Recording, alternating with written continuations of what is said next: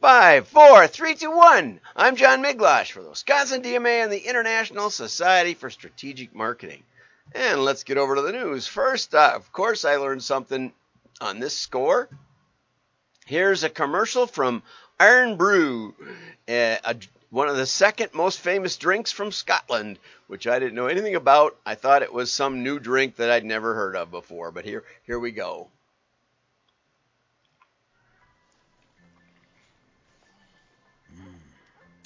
Tastes like bubblegum. Hey! It tastes like tutti frutti. Bubblegum! Uh, tutti frutti! Sherbet! Lemon! Uh, it's tingly. No! Bath bombs! Green soda! Orangey. That's ginger. Rhubarb.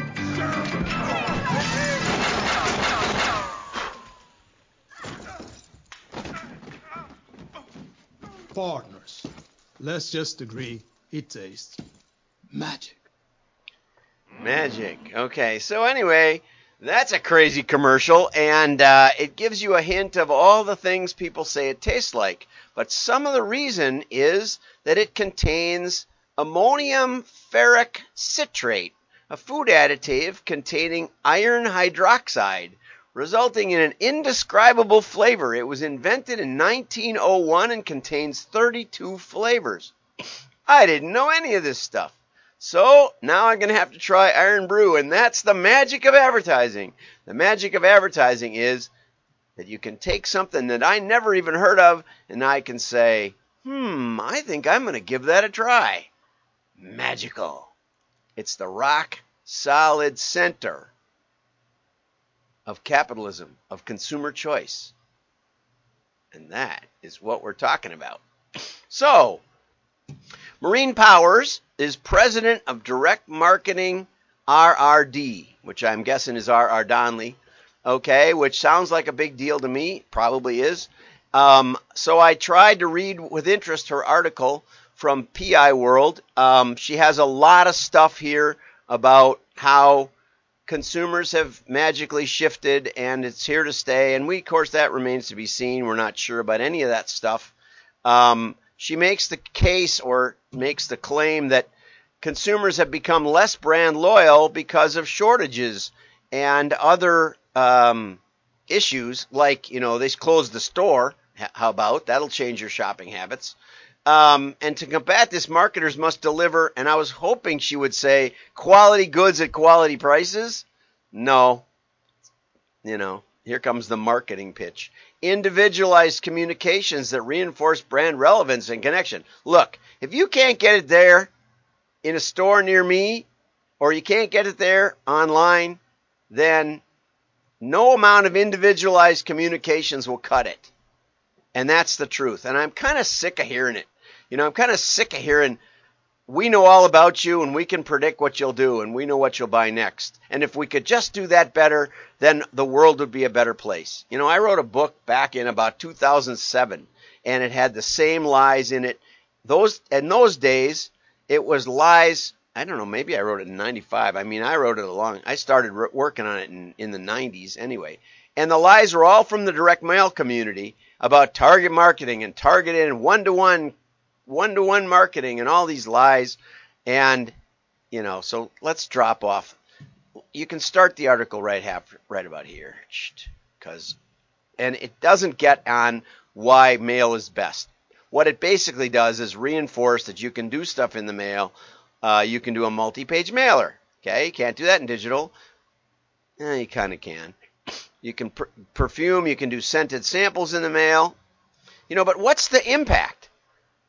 Maureen, if we do scented mail versus unscented mail, if we build a control, if we do a scientifically valid experimental design, do we make any money? Or is it just that we could? And you know, there's precious few scented samples going in the mail, by the way, so it can't work that well. Just saying, you know. Must be postcards because I get a lot of those. I'm not sure they work. I'm not sure they're tested, but it would be great to have that as a cornerstone of these articles, especially from people who should know better, like PI World, that just say, give me a split test. Give me something. If you're going to talk in your title about marketing ROI, you know, stick a spreadsheet in there or a graph or something and show me what the return on investment is. There isn't one word of it other than here, okay, that you could have it maybe if you figured it out and decided to measure. Maureen, I know you're really important and you're you're a big contributor to the direct mail industry, but man, oh man, what a shame. Anyway, you can product sample, yeah. Again, I don't get many of those in the mail. Mm-mm, not much.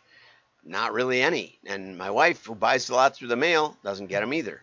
Direct mail marketing, direct mail offers marketers the opportunity to better understand attribution and allocation. Now that's true, but you don't say why.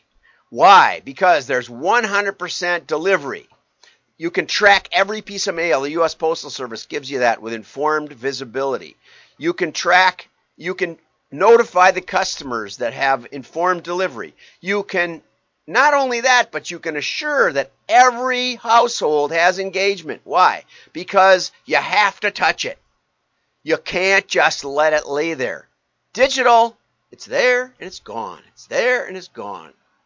Mass media, there and it's gone. Billboards, whoosh, and you drive by and you don't have to do a thing. They're gone. Everything else disappears. Mail stays on your kitchen table. You have to pick it up and look at it. There might be something that matters in there. Or might be something you're interested in. You have to look at it. And you know what? It has to be the decision maker in the household. It can't just be anybody. The kids aren't allowed to throw the mail in the trash on the way home. We used to ban the kids from picking up the mail. Why? Because it we'd find pieces along the driveway. We have a long driveway. It has to be looked at by the decision maker. So we're already we're already tons ahead of the random clicks that Google thinks is so great, and then they have a 50% bounce rate, right? Which means if you're paying a buck a click, it's double that just to get to engagement. With mail, do you think we can do mail for a buck a piece and get engagement in every household that we mail to? I just proved it to you. Okay? And after that, Google's response rates aren't any better than mail. At best, right? And you can't do all these other things. So the reason we can do attribution is not because of mail magically being digital or something. It's because we know who we mail to. And if they order, we know who they ship to. So we can match back the orders. If you put an ad on Facebook and they go to your site, it's very difficult to know if that's the same person that saw the ad. Especially with third party cookies being turned off and it's hard to launch across outside the walled garden. Yeah, I know if you take the order on Facebook, you probably know. But you know what you don't know? You don't know who looked at it and decided, engaged with it, and decided not to buy. Not at the individual level. You do in mail. Because we know we mailed you.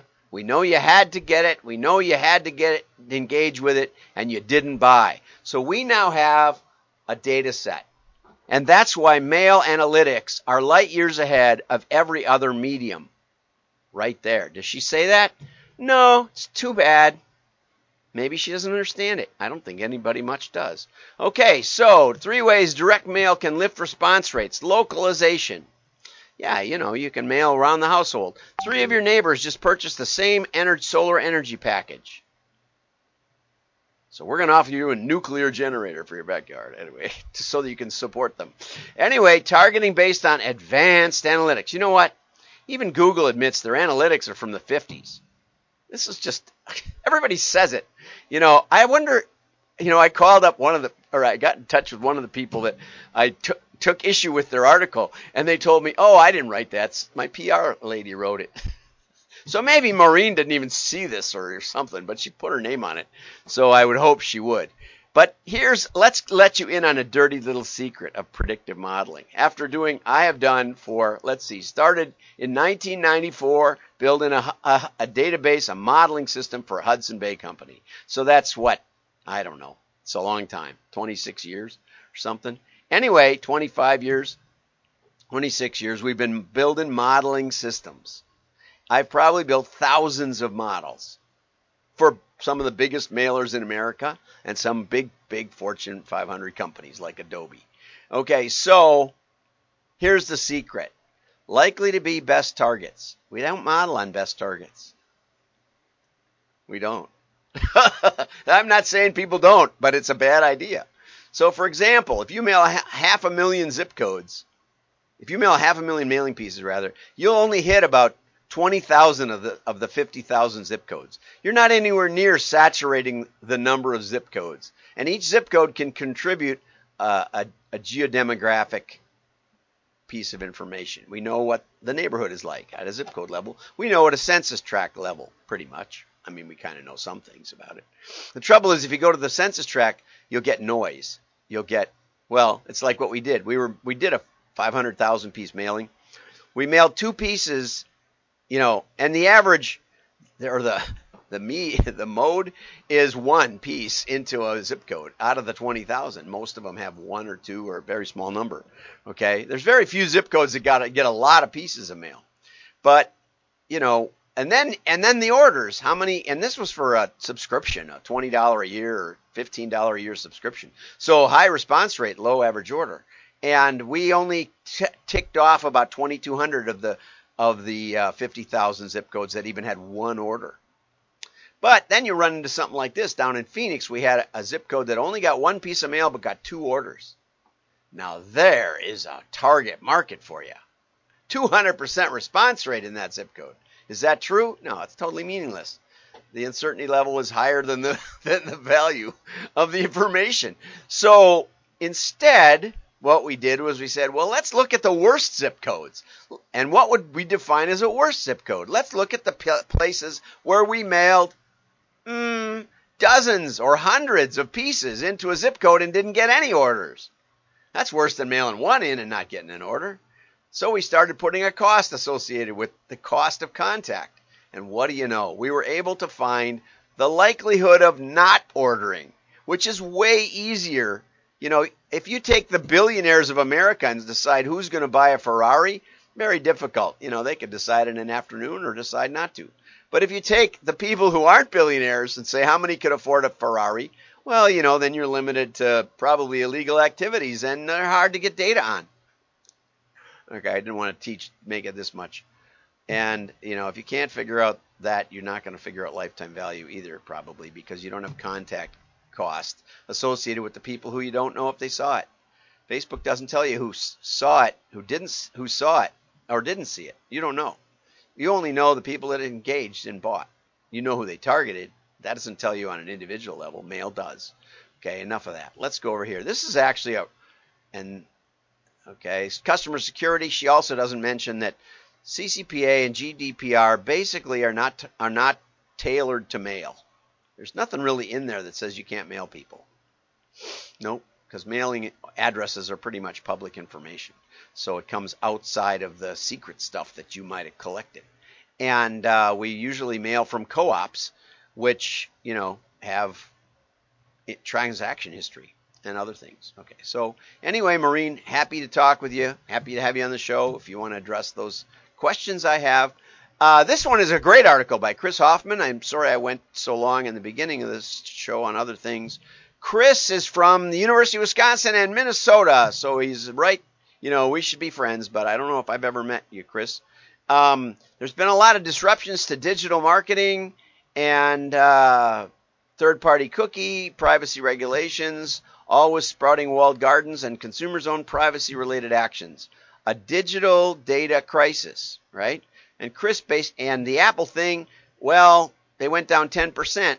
Um, of the U.S., only 10% opted in. Now, I have an article over here that shows the impact supposedly of the of the Apple privacy uh, shift on Facebook, but they said in July it's pretty much bounced back. I don't see that here, but and uh, time will tell on that one. So I'm not sure digital is dead, probably not, but the data deprecation continues to spread across digital channels. That's true. Okay, what about alternative data? Okay, and what Chris is talking about is direct mail. Okay, there's offline data sources. We can we can find you like we're working on this hunting project we were able to find 2 million hunters that had bought hunting licenses and also bought in e-commerce or, or catalogs. That's a pretty good number to start with. You know, how would you get that out of Facebook? How much money would it cost you?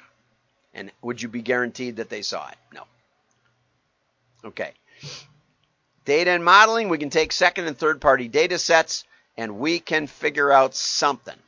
We can at least rule out what isn't going to ha- what isn't going to work. These look-alike models, you know, again, you, your your best customers love you, and it could be a quirk. It could be because their mother dropped them on their head when they were a baby or something. I'm not in, in, implicating mothers. You probably were jumping out the, of the crib. Your mother tried to catch you. But anyway, these look-alike models don't rely on cookies or con- or conversion pixels, but rather actual purchase behavior. You know, that pixel tracking attribution is dangerous because it assumes that because you went to the web and then bought on the web, that that was the main causal force. But it doesn't really address the question of why did you go to the web in the first place? Or maybe you went to the web six months ago and the track and the first party cookie that you have on that site could still be first party cookie is still active on your computer. And so now you purchase and the web gets all the credit. Does that sound rational? Well, it does, unless we can prove that we mailed you either right before you got the cookie or right after you or right before you placed the order. Watch out about your attribution model. A lot of times they're built by people who were, were, were raised on Google Analytics and have a bias toward digital. Okay, digital campaign attribution is display. You can get the same kind of you can get well we're working on a system that'll give you even better tracking on mail than you'll ever get on digital because it'll not only show you who did but who didn't and it'll be instant as soon as they interact with you as soon as they come to your site you'll know where they came from independent of any tracking cookies and here's chris and he's like i said from the university of wisconsin. Have a great day. Like and share. I hope you got something out of it. I gotta look for my buttons